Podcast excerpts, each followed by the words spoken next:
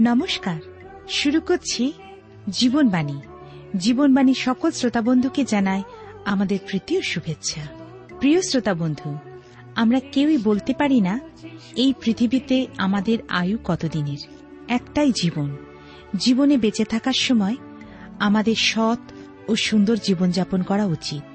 আমাদের উচিত আত্মিকভাবে বৃদ্ধি পাওয়া। আমাদের হৃদয় দিয়ে ঈশ্বরকে উপলব্ধি করা। যদি তার কাছে আমরা সমর্পিত হই, তিনি আপনাকে পথ দেখাবেন। প্রিয় বন্ধু, আপনি কি চান ঈশ্বরের উপস্থিতি আপনার জীবনে উপলব্ধি করতে? আপনি কি চান আপনার হৃদয়কে সমর্পণ করতে? তাহলে দেরি নয়। শুনতে থাকুন জীবনবাণীর আজকের আলোচনা।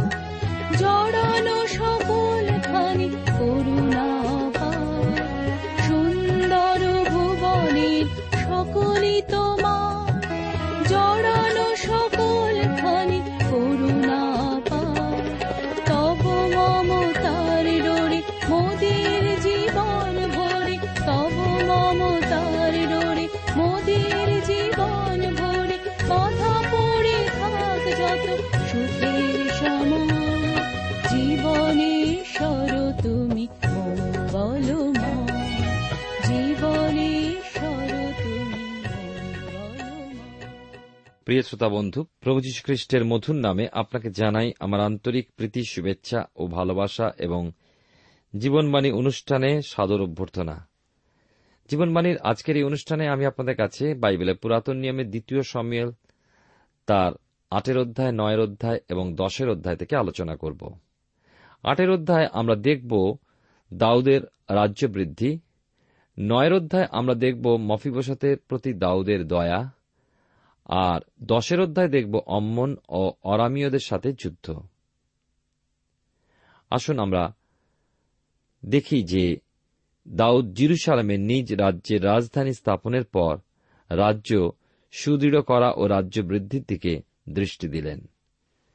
আমরা আলোচনা করছি বাইবেলের পুরাতন নিয়মে দ্বিতীয় সম্মেল তার আটের অধ্যায় এবং তার এক পদে লেখা আছে, চারশো পঁচাশি পৃষ্ঠায় দাউদের দিগ্বিজয়। তৎপরে দাউদ পলেষ্টিদীয়কে আঘাত করিয়া নত করিলেন, আর দাউদ পলেষ্টিদের হস্ত হইতে প্রধান নগরের কর্তৃত্ব হরণ করিলেন।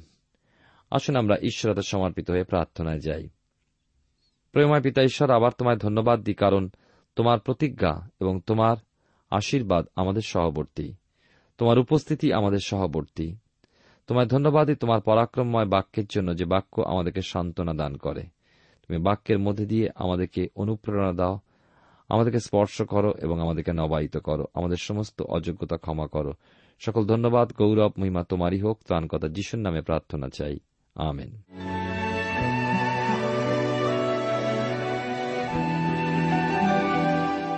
প্রিয় শ্রোতা বন্ধু, আপনি জীবনবাণীর অনুষ্ঠান শুনছেন, আর এই অনুষ্ঠানে আমি আপনাদের কাছে বাইবেলের পুরাতন নিয়মে দ্বিতীয় সামিল তার আটের অধ্যায় থেকে আলোচনা শুরু করেছি।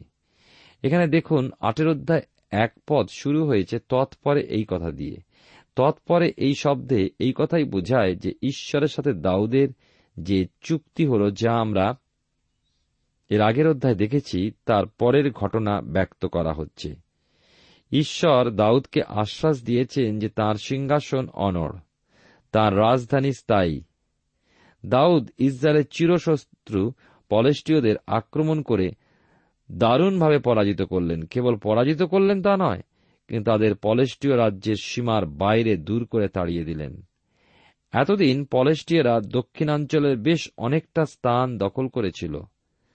দাউদ পলেষ্টীয়দের প্রধান নগর গাত ও অন্যান্য উপনগরগুলো সবই হস্তগত করে নিল, নিজ দখলে রাখলেন। এ বিষয়ে আমরা পাব বাইবেলের পুরাতন নিয়মে প্রথম বংশাবলী, তার আঠেরো অধ্যায় এক পদে। ফিরে আসি আমরা বাইবেলের পুরাতন নিয়মে দ্বিতীয় সামিল তার আঠেরো অধ্যায় এবং দুই পদে লেখা আছে, আর তিনি মোয়াবীয় দিগকে আঘাত করিয়া রজ্জুতে মাপিলেন, ভূমিতে শয়ন করাইয়া বধ করণার্থে দুই রজ্জু জীবিত রাখিবার জন্য সম্পূর্ণ এক রজ্জু দিয়া মাপিলেন। তাহাতে মোয়াবিয়ারা দাউদের দাস হইয়া উপঢৌকন আনিল।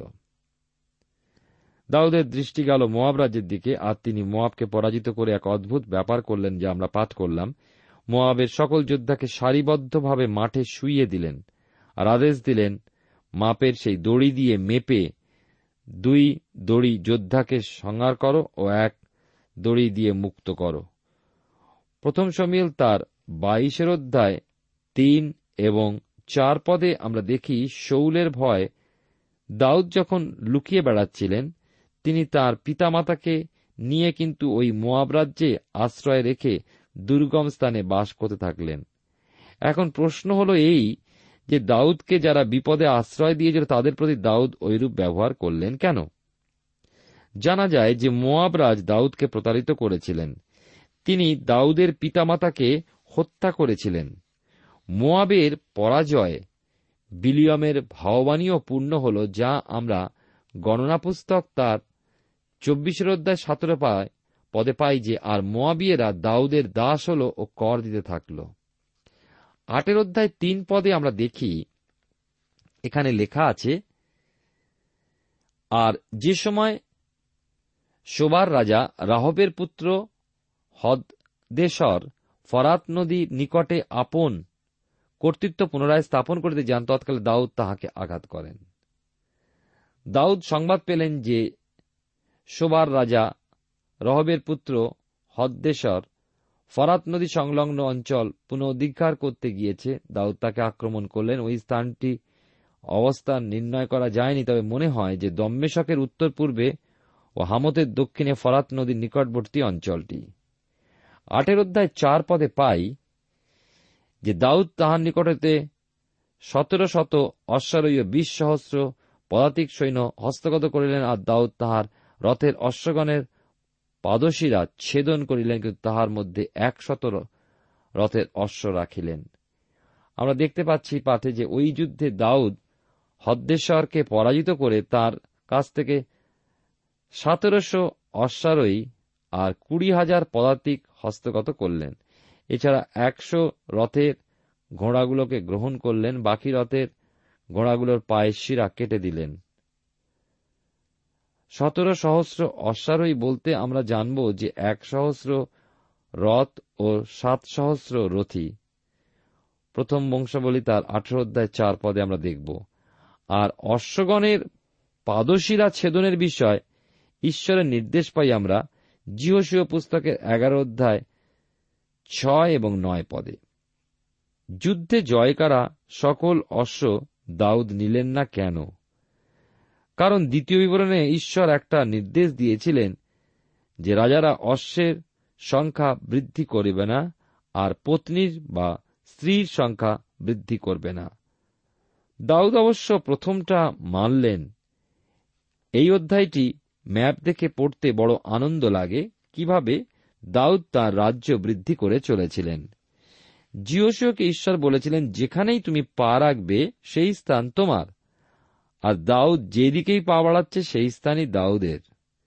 দক্ষিণে পলেষ্টদের দেশ, পূর্বে মোয়াব আম্মন উত্তর পূর্বে ইউফ্রেটিস অঞ্চল, মোয়াবে সৈন্য শিবির সুরিয়াতে সৈন্যশিবির, ইদমে সৈন্যশিবির। সুতরাং আমরা দেখতে পাচ্ছি যে সুরিয়া, মোয়াব অম্মন পলেষ্টীয় এবং অমালেকীয় সব রাজ্যই দাউদের বশ্যতা স্বীকার করে নিল। আরও জানা যায় যে হদ্দেশ্বরের দেহরক্ষী দানদের সোনার ঢাল খুলে জিরুসালামে আনলেন এবং বেরোথা ও বেটই নগর থেকে বিস্তর পেতলও নিয়ে আসলেন। এবারে আমরা দেখব আটের অধ্যায় নয় থেকে বারো পদে এই অংশে যে দাউদ হদ্দেশ্বরের সমস্ত সৈন্যদলকে পরাজিত করে ফিরে এলে পর হমাতের রাজা তৈ তার পুত্র জোরামকে দাউদের কাছে পাঠালেন দাউদের কুশল জানবার জন্য এবং তাকে ধন্যবাদ দেবার জন্য। কারণ হদ্দেশ্বর তৈর শত্রু ছিল। জোরাম দাউদের জন্য রূপোর পাত্র, সোনার পাত্র, পেতলের পাত্র দানস্বরূপ আনলেন। এছাড়া অরাম, মোয়াব, অম্মন, পলেষ্টীয় ও অমালেকদের নিকট হতে যে সমস্ত পাত্র নিয়েছিলেন, সেসব পাত্র ঈশ্বরের উদ্দেশ্যে পবিত্র করলেন। আটের অধ্যায় তেরো এবং চোদ্দ পদে আমরা দেখি, আর দাউদ অরামকে আঘাত করিয়া ফিরিয়া আসিবার সময় লবণ তলভূমিতে অষ্টাদশ সহস্রজনকে বধ করে অতিশয় নামলব্ধ হইলেন। পরে দাউদ ইদমে সৈন্যদল স্থাপন করিলেন। আমরা দেখি এই অংশে যে দক্ষিণ পশ্চিম, দক্ষিণ পূর্ব জয় ও পরে উত্তর রাজ্য জয় করার পর দাউদ ইদমকে আঘাত করে পরাজিত করলেন এবং সৈন্য শিবির স্থাপন করলেন। ফেরার পথে লবণ তলভূমিতে আঠেরো সহস্র শত্রুকে নিপাত করলেন। পশ্চিম দিকে জয়ের প্রশ্ন ওঠে না, কারণ পশ্চিমে রয়েছে ভূমধ্য সাগর। আপনি ম্যাপ খুলে দেখুন, বাইবেলের শেষের দিকে রয়েছে। আটের অধ্যায় পনেরো পদে যখন আমরা আসি, দেখি দাউদ তার রাজ্যের এত বিস্তার করেছিলেন যে তৎকালীন রাজ্যগুলোর মধ্যে মহা ক্ষমতাশালী সাম্রাজ্য বলা যেত।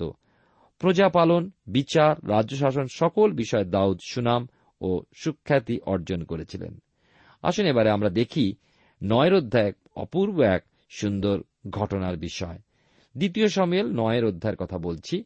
আপনার সামনে যদি বাইবেল আছে, চারশো ছিয়াশি পৃষ্ঠায়। মফিবসতের প্রতি দাউদের দয়া। দাউদ যে কত মহান ছিলেন, তার পরিচয় আমরা পাই এই কাহিনীতে। মানুষ সাধারণত দাউদের মহত্বের পরিবর্তে তার মহা পাপের বিষয়টাই বেশি করে তুলে ধরেন।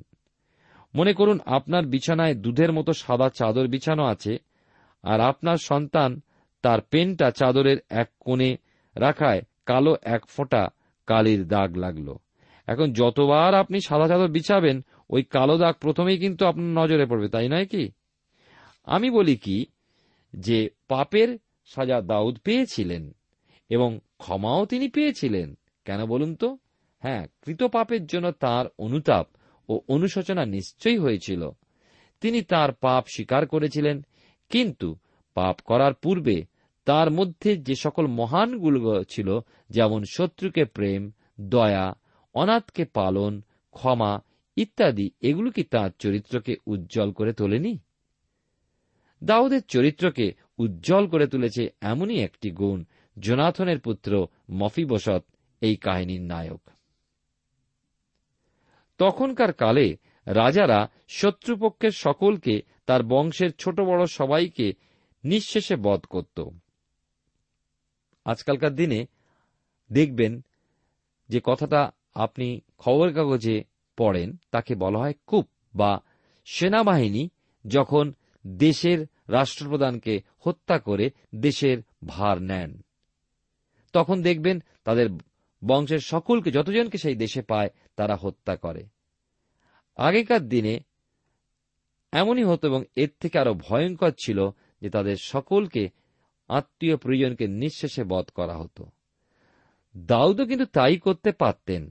শৌল ও জোনাথন যুদ্ধে মারা গেলে পর জোনাথনের এক শিশুপুত্রকে এক দাসী লুকিয়ে রেখেছিল, পাছে দাউদ তাকে বধ করেন।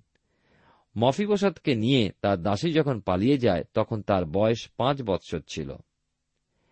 এক থেকে চার পদে দেখি পরে দাউদ করেন আমি জোনাথনের নিমিত্ত যাহার প্রতি দয়া করিতে পারি, এমন কেহ কি শৌলের কুলে অবশিষ্ট আছে? শিব নামে শৌলের কুলের এক দাস ছিল। তাহাকে দাউদের নিকটে ডাকা হলে রাজা তাহাকে কহিলেন, তুমি কি শিব? সে কহিল, আপনার দাস সেই বটে।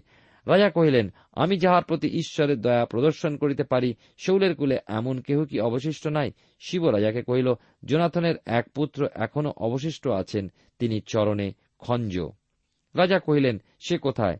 শিব রাজাকে কহিল, দেখুন তিনি লো দবারে অম্মিয়েলের পুত্র মাখিরের বাটিতে আছেন। পরে দাউদ রাজা লো দবারে লোক প্রেরণ করিয়া অম্মিয়েলের পুত্র মাখিরের বাটিতে তাহাকে আনাইলেন। আমরা দেখি যে জোনাথনের পরম বন্ধু ছিলেন দাউদ এবং জোনাথন খুব ভালোভাবে জানতেন যে শৌলের পর দাউদই রাজা হবেন। আর প্রথম সমিয়েল তার কুড়ির অধ্যায় চোদ্দ পনেরো পদে জোনাথন ও দাউদের মধ্যে বন্ধুত্বের চুক্তি হয়। জোনাথন দাউদকেই বলেছিলেন, আমি যতদিন জীবিত থাকি, তুমি কেবল আমাকেই সদাপ্রভু দয়া দেখাইবে। এমন নয় কিন্তু তুমি আমার কুলের প্রতিও দয়া, ত্রুটি কখনো করিবে না। সদাপ্রভু দয়া দেখাইবে অর্থে, সদাপ্রভু তোমার প্রতি যেমন দয়া করেন, সেই রকম দয়া।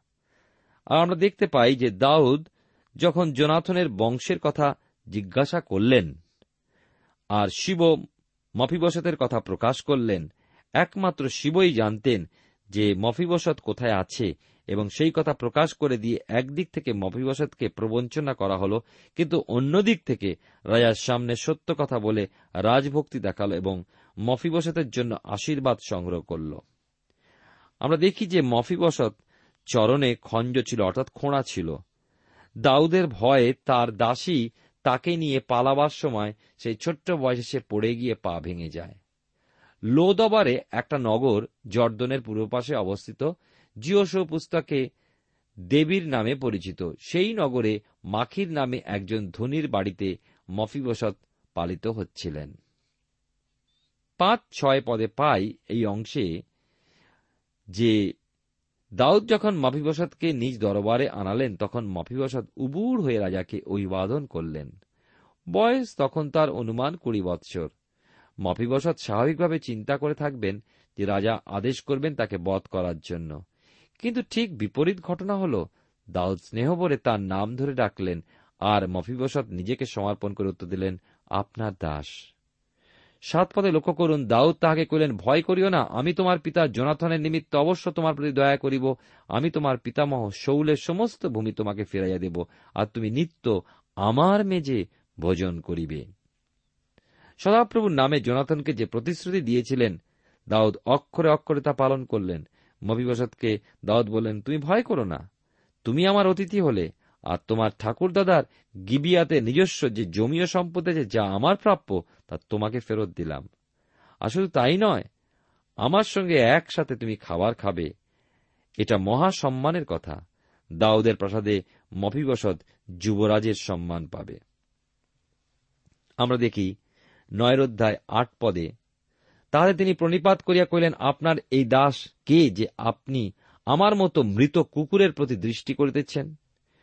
মফিবসত, কৃতজ্ঞতায় গদগদ নিজেকে মৃত কুকুর বলতে দ্বিধা করলেন না। চিন্তা করে দেখুন, সেই দিন যদি ওই সিংহাসনে দাউদের পরিবর্তে অন্য কেউ রাজা থাকতেন, তাহলে মফিবসতের মুন্ডু ও দেহ আলাদা হয়ে যেত। যেহেতু ইসরায়েলের সিংহাসনের উত্তরাধিকারী ছিলেন মফিবসত। দাউদ অবশ্যই মফিবসতকে বন্দী করলেন, কিন্তু শৃঙ্খলে নয়। তার প্রেমেতে। নয়ের অধ্যায় নয় এবং দশ পদে দেখুন লেখা আছে, পরে রাজা শৌলের ভৃত্য শিবকে ডাকাইয়া কহিলেন, আমি তোমার কর্তার পুত্রকে শৌলের ও তাহার সমস্ত কুলে সর্বস্ব দিলাম, আর তুমি তোমার পুত্রগণ ও দাসগণ তাহার জন্য ভূমিকর্ষণ করিবে এবং তোমার কর্তার পুত্রের খাদ্যের জন্য উৎপন্ন দ্রব্য আনিয়ে দিবে, কিন্তু তোমার কর্তার পুত্র মভিবসত নিত্য আমার মেজে ভোজন করিবেন। ওই শিবের পঞ্চদশ পুত্র বিংশতি দাস ছিল। একটা আদর্শ সুবিচার শৌলের জায়গা, জমি মফিবসাদকে কেবল ফিরিয়ে দিলেন তা নয়, শিব যার চাষাবাদ পেশা ছিল তাকে দৃঢ় আদেশ দিলেন যে শিব এই সকল জমিতে চাষবাস করবে, কিন্তু উৎপন্ন ফল মফিবসাদ পাবে। ওই শিবর পনেরোটি পুত্র ছিল যা আমরা দেখলাম এবং কুড়ি জন দাস ছিল। এগারো থেকে তেরো পদে যখন আমরা আসি, দেখি দাউদ শৌলের নাতি এবং জনাথনের পুত্র মফিবসতের প্রতি যা ব্যবহার করলেন, তার কোনো তুলনা নেই। এই হল শত্রুর প্রতি সহানুভূতি প্রদর্শন। আমরা কি শিক্ষা পাই? প্রথমত, ঈশ্বরের সন্তান ঈশ্বরের দৃষ্টিতে খঞ্জ। যতক্ষণ ঈশ্বর হাত ধরে থাকেন, ততক্ষণ আমরা চলি, হাত ছাড়লে আমরা পড়ে যাই। তাই আসুন আমরা ঈশ্বরের হাত ধরি। তার হাত যখন ধরি, আমরা নিশ্চিত, তখন আমরা সফল হই। আজকে পৃথিবীর মানুষ সফল হওয়ার জন্য ঈশ্বরকে ছেড়ে সবকিছুর হাত ধরেছে। তাই, কোনো কোনো সময় তাদের প্রচেষ্টায় কিছুটা সফল হলেও জীবনের শেষ প্রান্তে এসে হতাশা, দুঃখ, কষ্ট এবং সংকট এবং অপচয়, অন্ধকার তাদেরকে শেষ করে দেয়। দাউদের জীবনের শেষ দিন পর্যন্ত একটি খঞ্জ একই মেজে বসে ভোজন করলেন। দ্বিতীয়ত, দাউদ বিশ্বস্ত বন্ধুর জন্য বিশ্বস্ত থাকলেন। খঞ্জ বা খোঁড়া মফিবসত। যখন দাউদের সামনে এলেন, তিনি মফিবসতকে দেখেননি, তার সামনে জোনাথনকেই দেখছিলেন, যিনি যৌবনের প্রতিশ্রুতির কথা স্মরণ করিয়ে দিচ্ছিলেন। আরেকটি বিষয় দেখি, দাউদ তার প্রতিজ্ঞার কথা মনে রেখেছিলেন। আমাদের প্রভু, যিনি তার প্রতিজ্ঞায় বিশ্বস্ত, তিনি বলেন দেখো, যুগান্ত পর্যন্ত প্রতিদিন আমি তোমাদের সঙ্গে সঙ্গে আছি। তিনি যে কোন প্রতিজ্ঞা করেছেন, সেই প্রতিশ্রুতি তিনি রাখেন। তৃতীয়ত, দাউদ মফিবসদের খঞ্জ অবস্থার বিষয়ে কখনো উল্লেখ করেননি। ওই বিষয়ে কোনো কথা বলে দুঃখিত করেননি, সর্বদা একজন যুবরাজের সম্মানে তাকে সম্মানিত করে রেখেছেন। প্রিয় শ্রোতা বন্ধু, প্রিয় ভাই বোন, আমরা পাপি, অধার্মিক, আমাদের বাঁচবার কোনো আশা ছিল না, কিন্তু প্রভু যীশু খ্রিস্টের রক্ত দ্বারা আমরা যখন ধৌত হই, তখন আমরা তার সন্তান সন্ততি হই, আমরা রাজদূত হই আমাদের সম্মান। তিনি কখনো আমাদের পুরাতন জীবনের কথা তুলে বলেন না, কিন্তু আমাদেরকে তার পুত্র কন্যা রূপে সম্মান দিয়ে থাকেন। চতুর্থত, মফিবসত ও নিজের বিকলঙ্গতার বিষয় দাউদের সাথে কোনো আলোচনা করেননি, তবে মেজে বসে মনে হয় তার পিতা জোনাথনের বিষয় আলোচনা হতো। পঞ্চমত, রাজার মেজেতে বা টেবিলে যারা বসতেন, তারা কখনো মফিবসতের খঞ্জ পায়ের বিষয়ে আলোচনা করেননি? রাজার মেজে যারা বসতেন তারা একদিন দেখলেন যে দাউদ নিজে মফিবসতের জন্য স্থান করে দিলেন।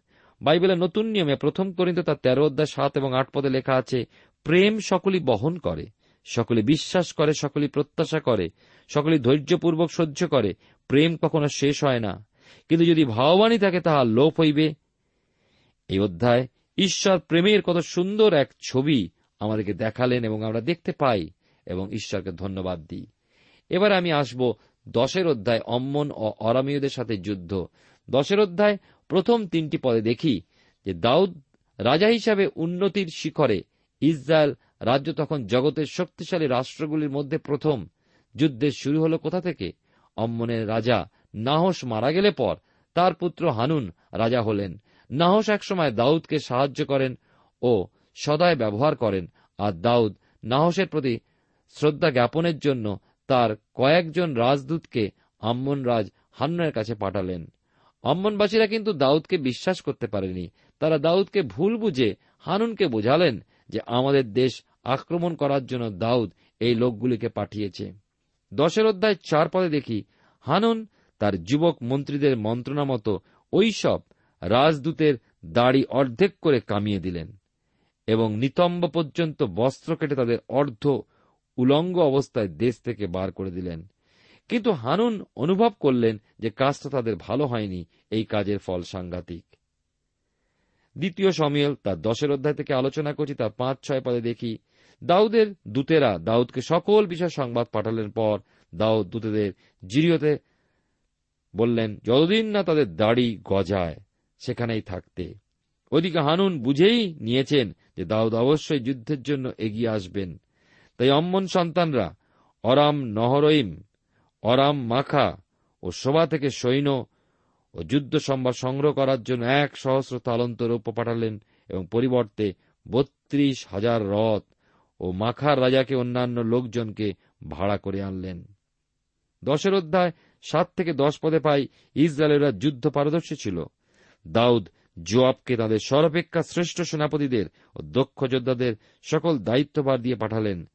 জোয়াব এমনভাবে সৈন্য রচনা করলেন যাতে করে অম্মন সন্তান ও অরামিয়েরা পরস্পর মিলতে না পারে। জোয়াব তার ভাই অবিষয়কে অম্মন সন্তানদের সঙ্গে লড়বার ভার দিলেন যেন তারা এগিয়ে না আসতে পারে এবং নিজে বাছাই বাছাই লোক নিয়ে অরামীয়দেরকে আক্রমণের ব্যবস্থা করলেন।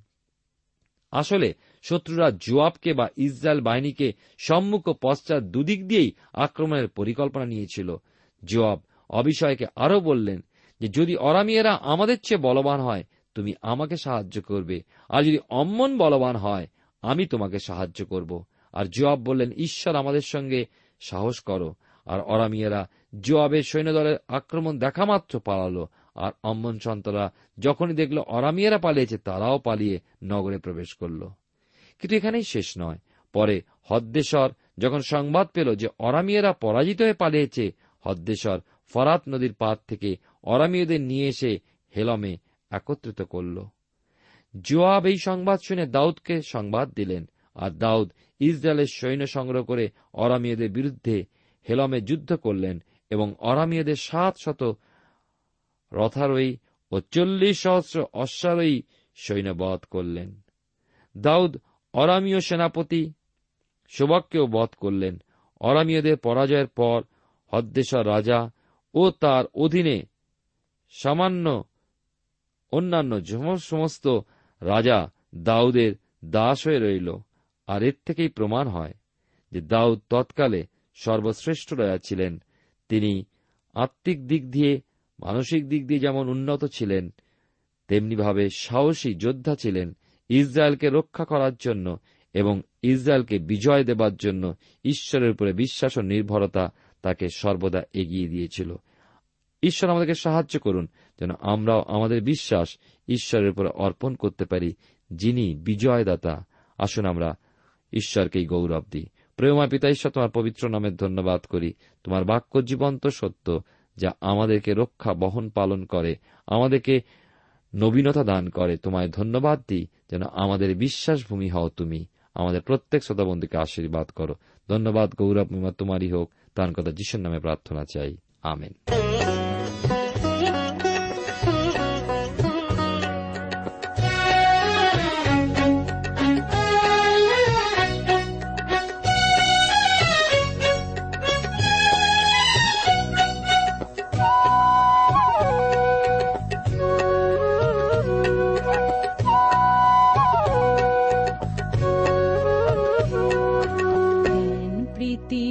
ভক্তি দিও আমাদের। ঠিক পথে পারি যেন চলতে। প্রিয় শ্রোতা বন্ধু, এতক্ষণ শুনলেন বাইবেল থেকে জীবনবাণীর আজকের আলোচনা। আমাদের অনুষ্ঠান কেমন লাগল? যদি এই বিষয়ে আপনি আরও কিছু জানতে চান এবং আপনার যদি বাইবেল না থাকে, তাহলে বাইবেল ছাড়া এই অনুষ্ঠান আপনি কেমনভাবে বুঝতে পারছেন, আমাদের ঠিকানায় শীঘ্রই লিখে জানান।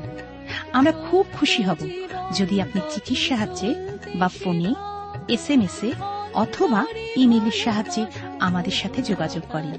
আমাদের ঠিকানা হল Jibanbani T WR India, post box number এক ছয় নয় দুই পাঁচ, কলকাতা সাত লক্ষ চৌত্রিশ। আবার বলছি, Jibanbani T WR India, post box number এক ছয় নয় দুই পাঁচ কলকাতা সাত শূন্য শূন্য শূন্য তিন চার। আমাদের ইমেলের ঠিকানা হল Bengali TTV at radio eight eight two dot com আবার বলছি, Bengali TTV at radio eight eight two dot com আমাদের phone number two four three eight double zero four five two four three eight double zero four five এবং আমাদের mobile নাম্বারটা লিখে নিন nine four double three four nine seven two three five. আবার বলছি, nine four double three four nine seven two three five. আজকের সময় এখানেই শেষ। বিদায় নিচ্ছি। নমস্কার।